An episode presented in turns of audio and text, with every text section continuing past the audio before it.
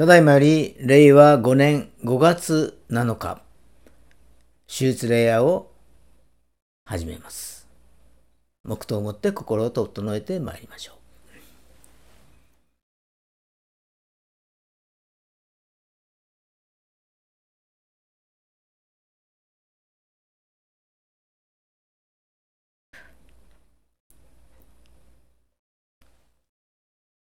本日の招きの言葉は、詩編20編4節から5節まででございます。お読みいたします。あなたの心の望みを主が叶えてくださいますように、あなたのすべての計画を遂げさせてくださいますように、私たちはあなたの勝利を喜び歌い、私たちの神の皆により旗を高く掲げます。あなたの願いのすべてを主が遂げさせてくださいますように。アーメン。それではお祈りをいたします。愛する天のお父様、皆をあがめ、感謝いたします。神様がいつも私たちを見守ってくださり、支えてくださり、助けてくださり、癒してくださいますから、ありがとうございます。日々の生活の中であなたが御言葉を持って私たちを導いておられますからありがとうございます。今日も御言葉をしたい、求めます。主よどうぞお一人お一人にかなう御言葉を備え付けてくださいますように、心の左に刻みつけてくださいますようにお願いいたします。今日の礼拝を感謝し、主イエス・キリストの皆を通して見舞いにお捧げいたします。アーメン。使徒信条を告白いたしましょう。使徒信条。我は天地の作り主、全能の父なる神を信ず。我はその一人子、我らの主イエス・キリストを信ず。主は精霊によってやり、乙女マリアル生まれ、ポンテオ・ピラトのもとに苦しみを受け、十字架につけられ、死にて葬られ、読みに下り、三日目に死人のうちよりよみがえり、天に昇り、全能の父なる神の右に座したまいり、賢いりきたりて生ける者と死にたる者と裁きたまま、我は精霊を信ず。聖なる行動の境界、生徒の交わり、罪の許し、体のよみがえり、とこしえの命を信ず。アーメン。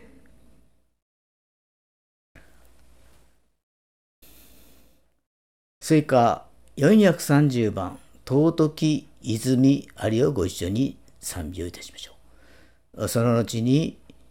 メッセージがございます。そして本日は生産式がございますので、その後に生産式を執り行います。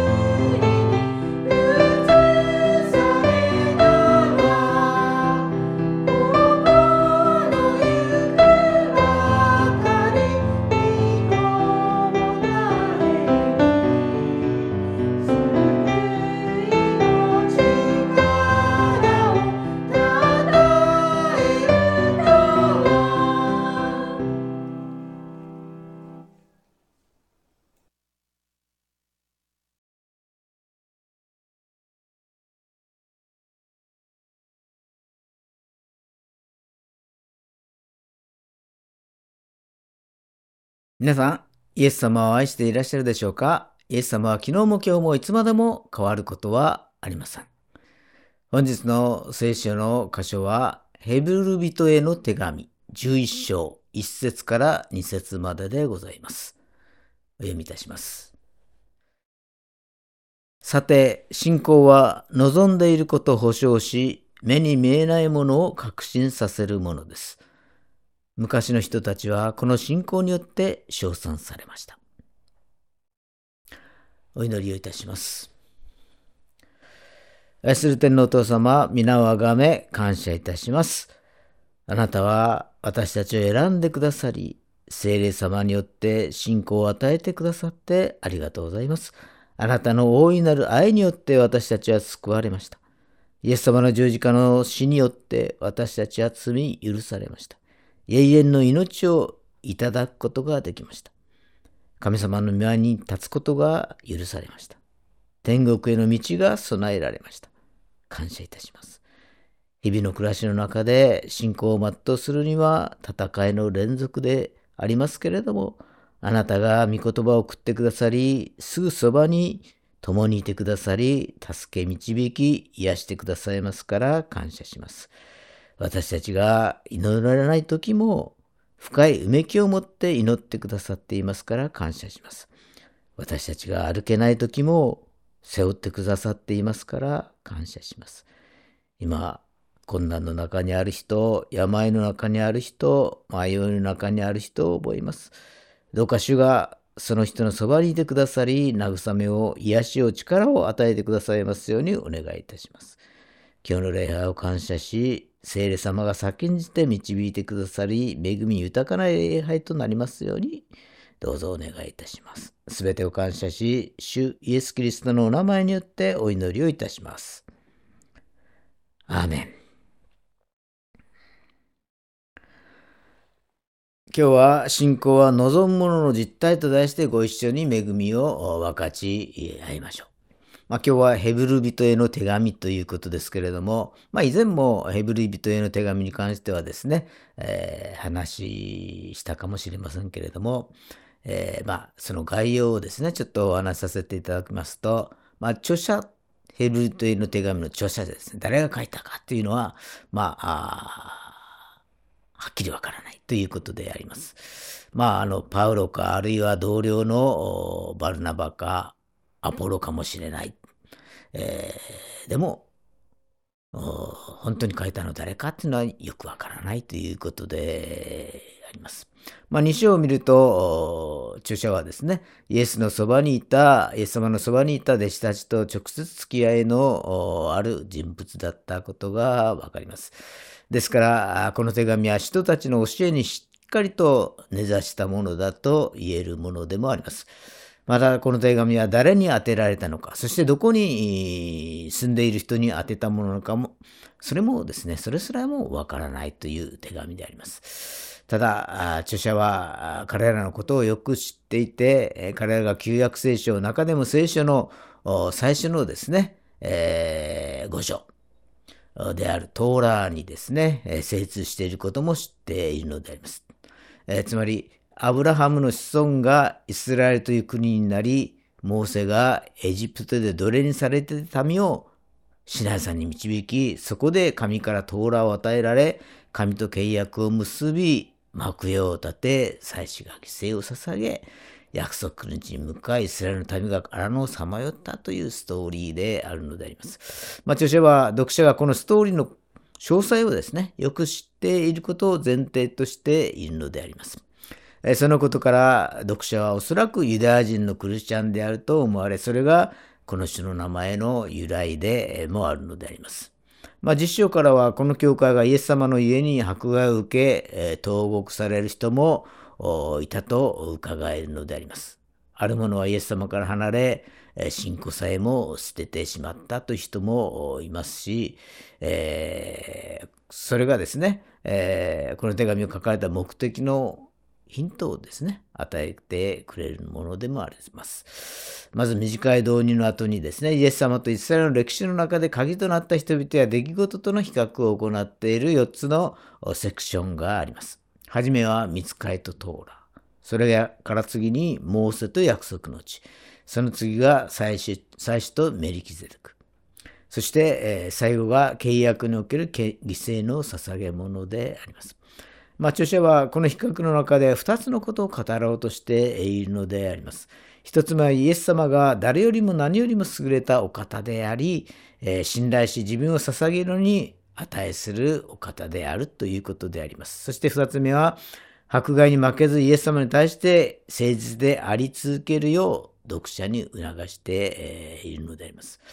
ですから著者は全てのセクションにおいてイエス様から離れないようにと警告をしています。まあざっと言えばこういうことなのであります。そしてこの詩を読むには、まあ、えー、いくつかのコツというか要領というかそういうものがあるのであります。著者は旧約聖書から頻繁に引用しているので、その箇所は参照箇所を開いて元の文章をですね、その文章、その箇所の文脈の中で読んでみるということであります。まあ、どういう意味かわからないこともね、ところもあるかと思います。えー、多くの場合、参照箇所を開いて初めて気づく驚くようなつながりを発見できるかもしれないし、わからないかもしれませんけれども、そこを開いてみるということは一つの価値になると思います。またこの書にある警告は読者を読者をですね、ハッとさせるかもしれませんけれども、えー、それこそが大切な点であります。えー、その方を、まあ、その、それらの計画をですね、警告というものがですね、えー、まあ、読者ハッとさせるものでありますけれども、それが、えー、怯えさせるためではなくてですね、イエス様は本当に素晴らしい方なので、その方を拒むのは愚かだと教えているのであります。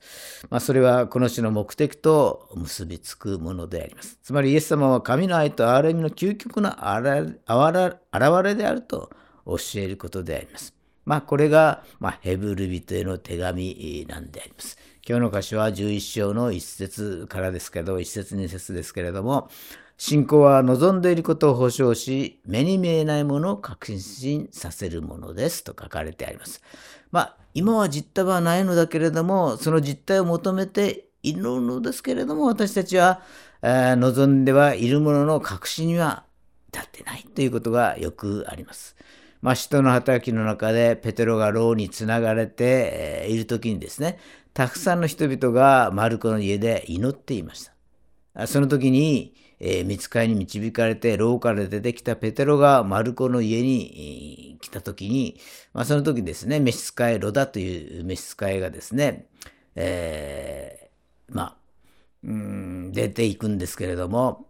あ、ペテロ様だということでですね、えー、そしてみんなが祈っているところに行ってですね、えー、ペテロが来ました、みたいな。ペテロさんが来ましたというふうにこう報告をするのですけれども、あ人々はですね、召使いのその報告に、あなたは気が変になっていると、このように言うのでえ、あります。まあ、祈っていながら信じていなかったのであります。ペテロが帰ってくるというイメージをですね、思い描いていなかったのであります。まあ、祈りながらその実態をイメージすることは大事なことであります。まあ、ソフトバンクのですね、社長である孫さんのことですけれども、まあ、その社長、室長を務めた島さんという人がですね、本の中でこのように書いているのであります。まあ、孫さんについて、えー、次のように語っているのであります。まあ、携帯事業に参入する前夜、孫さんはまるで、えー、タイムマシンに乗ってスマホが普及した今の世界を見てきたかのように饒舌に語って、えー、こんなことができる。あんなこともできる。まあ、成功者として将来のビジョンを思い描くことができるというそういう力がですね、与えられているということですね。えー、具体的にそのビジョンをですね、語っていたということであります。まあ、しかし聖書では、ビジョンとは自分の夢ではなく神様の計画であるというのであります。望んでいることというのは人間の頑張りや意志という主観的状況であり神様の計画が約束という客観的なものなのであります。もしここで自分の望んでいることと解釈してしまうと、まあ、クリスチャンの中で間違った成功哲学や繁栄神学に結びついていく可能性があります。まあ、アメリカの自動車王ヘンリー・フォード。まあ、彼がアイルランドの個人を訪問しですね、個人のための行動の建設費用を2000ポンドをですね、えー、寄付することを約束しました。しかしその次の日にですね、新聞にこのような記事が載るのであります。自動車をヘンリー・フォード会長が個人のために2万ポンドを給する約束をしたと。2000ポンドがですね、いつの間にか2万ポンドになっていたのですけれども、えー、まああ、そういう間違った記事を載せたので、えー、あります。えー、まあ、新聞社の人もですね、これは間違ったことを載せたということですぐにですね、フォード会長のところに行って謝って丁寧に謝ってですね、まあ、次に間違ったその訂正記事を載せますということをですね、えー、言ったのであります。その時にフォードはですね、えー、笑みを浮かべて、えー、このように言ったそうであります。すべては神の御心です。残りの1万8000ポンドもお出ししましょう。その代わり一つ条件があります。その行動が完成した入り口に、ヘンリー・フォードの思いではなく、神の御心の家に建てられた行動と刻んでくださいと。このように条件をつけてですね、いや、残り万残りの1万8000本も私出しましょうというふうに言ったのであります。まあ、自分の計画や願望を成し遂げた人というのは最終的に自分にスポットライトが当てられる。自分が栄光を取ることを望んでしまいますけれども、しかし神の計画が成し遂げられることを思い、成し遂げられることに思いを馳せる、向けている人は、自分ではなく神様に栄光を着せることを望むのであります。信仰とは私たちが望んでいることを全能の神様が保証し、目に見えないものを確信させるものであります。信仰の祈りはもらうだろうということではなくて、もらったということを告白し、行動することであります。ですから私たちは望んでいることをよく思い描くことが良い信仰でもあります。しかし、情欲で自分の願望だけで描いたりしてはいけません。第一に、イエス様の皆によって全て自分に成就されていることを描くことであります。創世記22章14節を見ますと、アブラハムはその場所の名をアドナイ・ルエと呼んだ。今日も主の山には備えがあると言われている。まあ、神様の名前はヤーウェ・イルエ、備え主ということでありますけれども、ヤーエ・イルエの神様であります。アブラハムはイサクを捧げなさいと言われた時に従順しました。イサクの代わりに全てを備えてくださるということを信じました。イエス・キリストは私たちの備え物になってくださいました。すべて絶望の死の備え物になってくださいました。私たちは平安の神様、癒しの神様、勝利の神様、祝福の神様はいつも私たちの中でそれらが成就されている絵を見なければなりません。信仰というものは描くことであります。映像であります。心でイメージすることはレーザー光線のように強いのであります。第二に私たちは絶えず祈るべきであります。第一歴代史の16章11節に、主とその道からを尋ね求めよう。絶えず御顔をしたい求めよう。いつも絶えず神様をに願い求めなさい、祈りなさいということであります。まあ、一回だけ描いてみて、え環境があまりにも悪く見えるとすぐやめてしまいがちです。しかし、不信仰で終わってはいけません。主の皆が私たちの中で現実になって完成するまで門を叩き探し求め続けなければなりません。集中する祈りはレーザー光線よりももっと強いのであります。一つの手に絞って集中して祈り続けることであります。聖霊様は私たちにキリストの皆が成就されるように祈る人に勝利を与えてくださるのであります。どんなに絶望的な環境の中にあっても、祈る人には、主が必ず主の皆を成就してくださいます。アブラハムが天の星を見続けた結果、神様は全てを祝福してくださり、約束通り天の星のように子孫を増やしてくださいました。私たちクリスチャンはアブラハムの子孫であります。 Back to エルサレムという本がありますけれども、その本の中でザオという老人が登場してきます。彼は31歳で逮捕され、31年間牢の生活を送りました。彼は Back to エルサレムの啓示を受けて西へ西へと進んでいった人です。しかし、彼は牢の中で何もすることができませんでした。31年の間に仲間を全部失いました。妻も子も何もかも失いました。にもかかわらず31年後60代に牢から出て中国全土にまた世界全体にバックトゥエルサレムの火をつけたのであります。このように私たちが神様から神様からもらったビジョンを放棄しなければ神様は必ずそのビジョンを成就してくださるのであります。第3に信仰を告白し従順して行動することであります。第一サムエル記17章45節を見ますと、ダビデはペリシテ人に言った。お前は剣と槍と投げ槍を持って私に向かってくるが、私はお前がそしたイスラエルの先人の神、万軍の主の皆によってお前に立ち向かうと、このように宣言したのであります。私たちは主の皆をいろいろと信仰が与えられるのであります。私たちが告白し、従順して行動することが大切であります。祈りはもらったのだけれども、まだ癒されていない、えー、そのような思いをしてはいけません。私は2000年前、もうすでに癒されたんだ。これが真理なのだと告白していくことであります。問題のご利当てを見て恐れ、退いてはいけません。ダビデ少年のように番組の死の皆によってゴリアテに向かっていくことであります。私たちがどんなに厳しい環境の中にいても私たちが信仰を告白し従順することを神様は願っておられます。エリアエリアが3年半養われたところ、もてなされたところは貧しいやめやもめの家でありました。にもからその家に行って神様は命じた通り説教しました。やももや従順しました。まず、主のしもべのためにパンを作って持ってきなさい。それから後に、あなたとあなたの子供が食べなさい。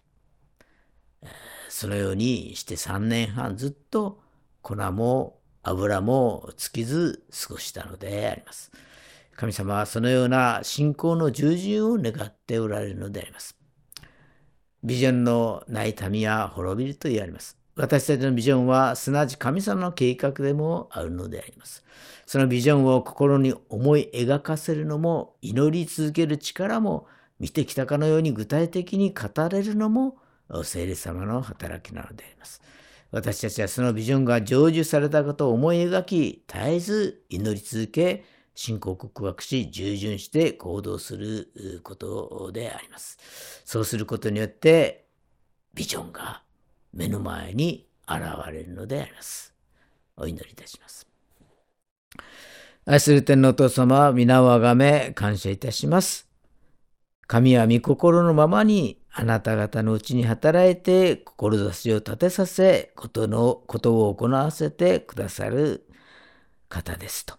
ペリピ書に書かれてありますから感謝します。ビジョンを思い描かせるのも主であり、ビジョンを祈らせるのも主であり、ビジョンをイメージさせるのも主ですからありがとうございます。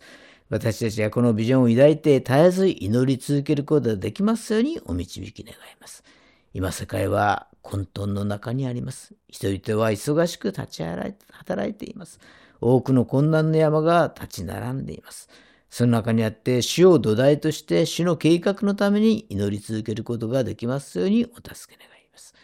このようにあっては神様から離れさせようとする努力が、勢力がたくさんありますけれども、その中にあってもいつも喜び、絶えず祈り、すべてのことに感謝できるようにお願いいたします。今、苦難の中に、病の中に、苦悩の中にある人を覚えます。助け主イエス様が共にいてくださり、慰めを癒しを力を与えてくださいますようにお願いいたします。すべてを感謝し、主イエス・キリストのお名前によってお祈りをいたします。アメン。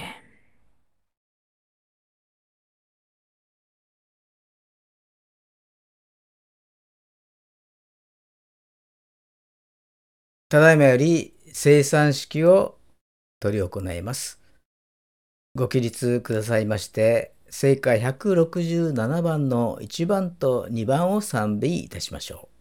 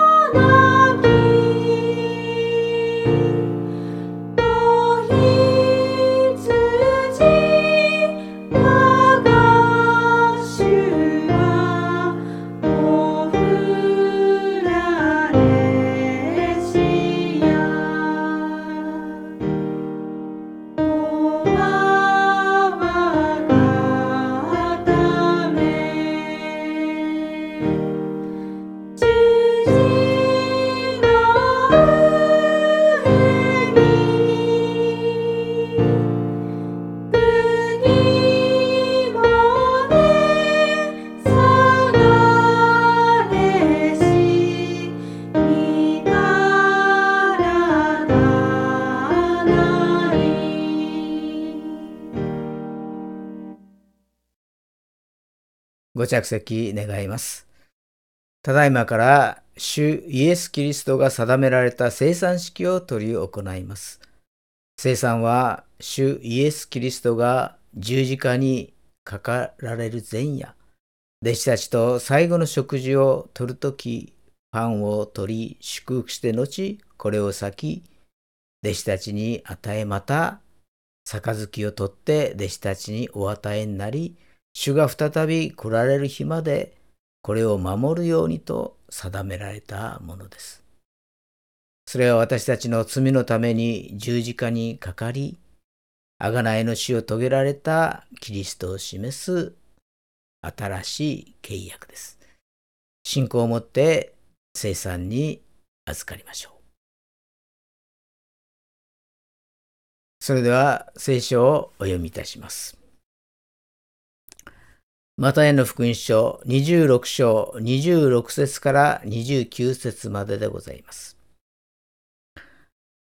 また一同が食事をしているとき、イエスはパンを取り、神を褒めたたえて、これを先、弟子たちに与えて言われた。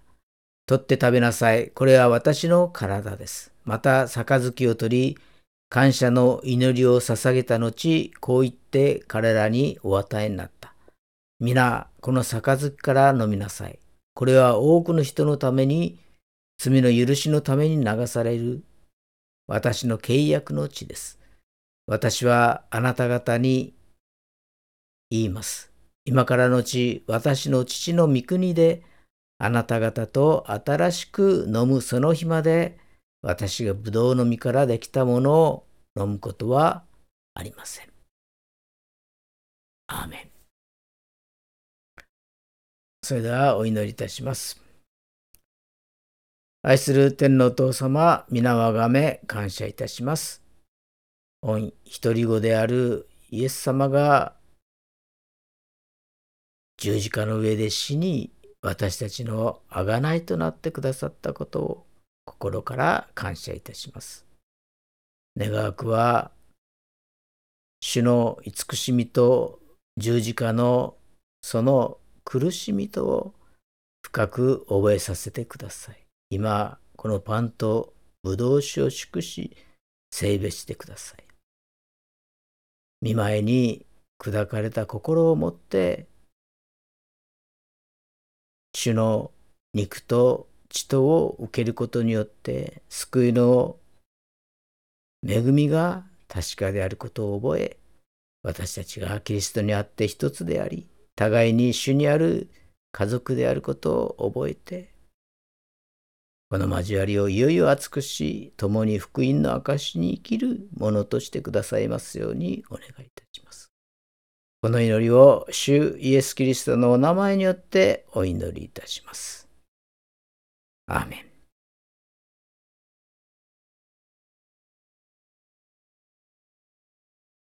それではパンの分散をいたします。聖歌167番の3番と4番を賛美しながら分散をお願いいたします。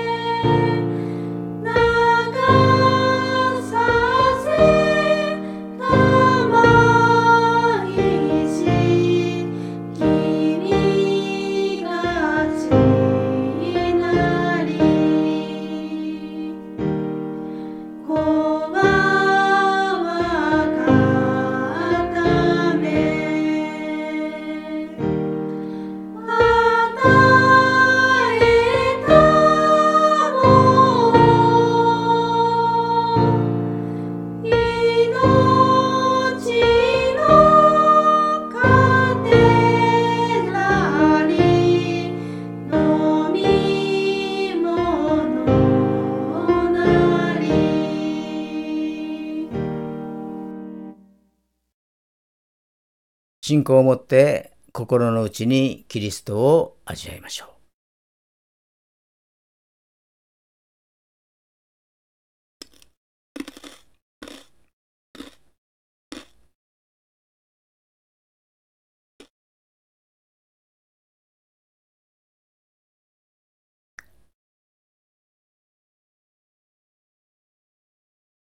続きまして、ブドウ酒の分散をいたします。聖歌167番の5番と6番を賛美しながら分散をお願いいたします。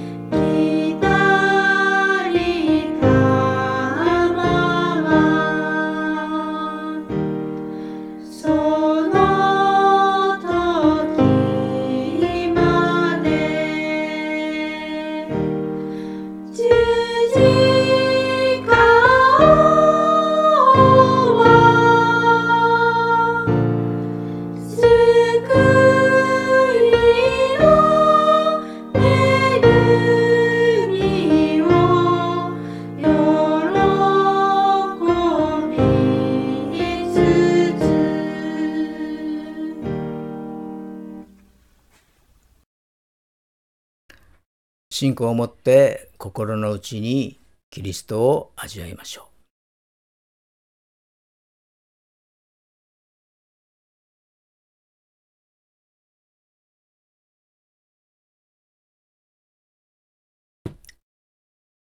それでは聖歌167番の1番と2番を賛美しながら回収をお願いいたします。「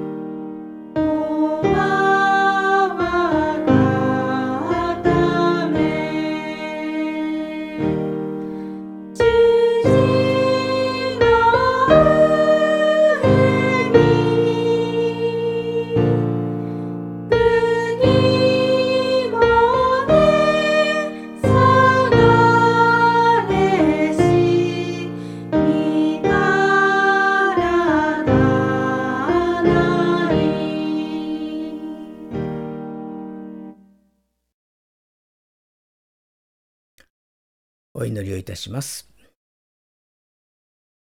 愛する天皇父様、皆をあがめ感謝いたします。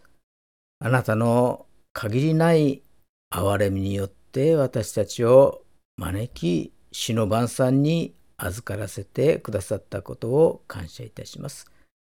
これによってイエス様の恵みと永遠の命の望みを確かにしてくださったことを感謝します。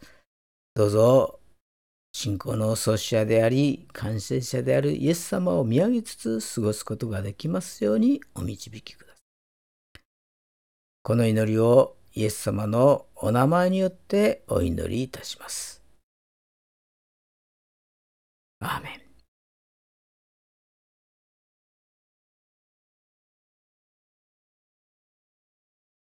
これにて生産式を終わらせていただきます。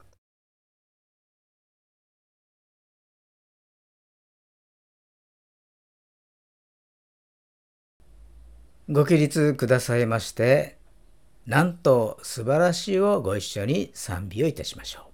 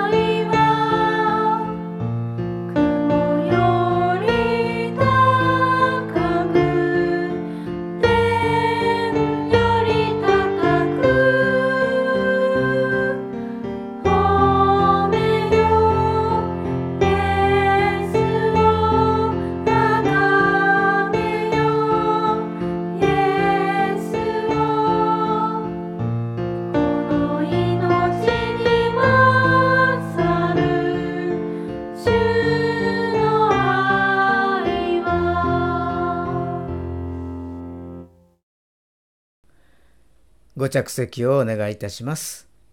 続きまして、献金の時間でございます。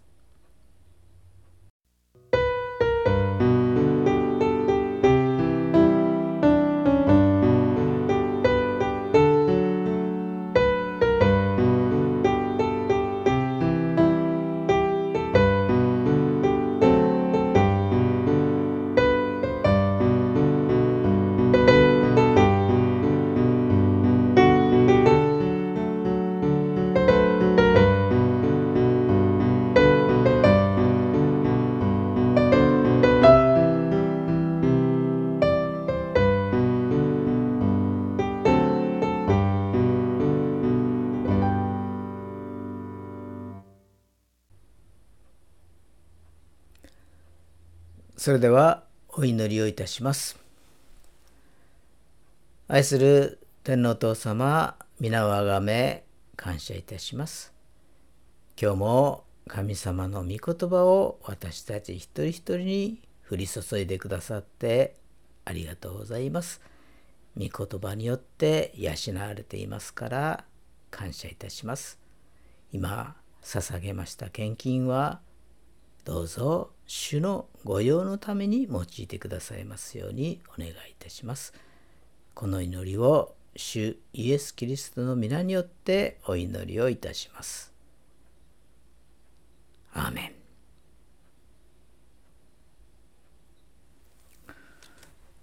それでは主の祈りをお捧げいたしましょう。主の祈り。天に増します。我らの父を願わくは皆をあがめさせたまえ、御国を来たらせたまえ、御心の天になるごとく地にもなさせたまえ、我らの日常の糧を今日も与えたまえ、我らに罪を犯す者を我らが許すごとく、我らの罪をも許したまえ、我らを試みに合わせず悪より救い出したまえ、国と力と栄とは限りなく汝のものなればなり。アーメン。それでは聖歌376番父御子御霊の省エネの地に祝祷がございます。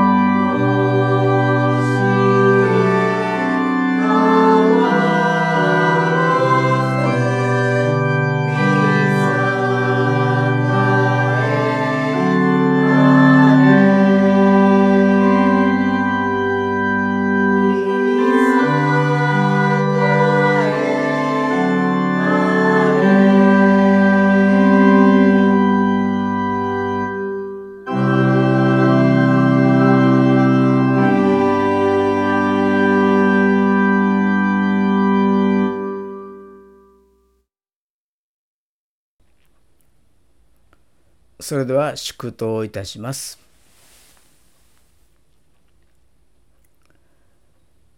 仰ぎ恋願わくは主イエス・キリストの恵み父なる神の愛聖霊様の親しき御交わりがここに集いしお一人お一人の上に今から常しえまであらんことを。アーメン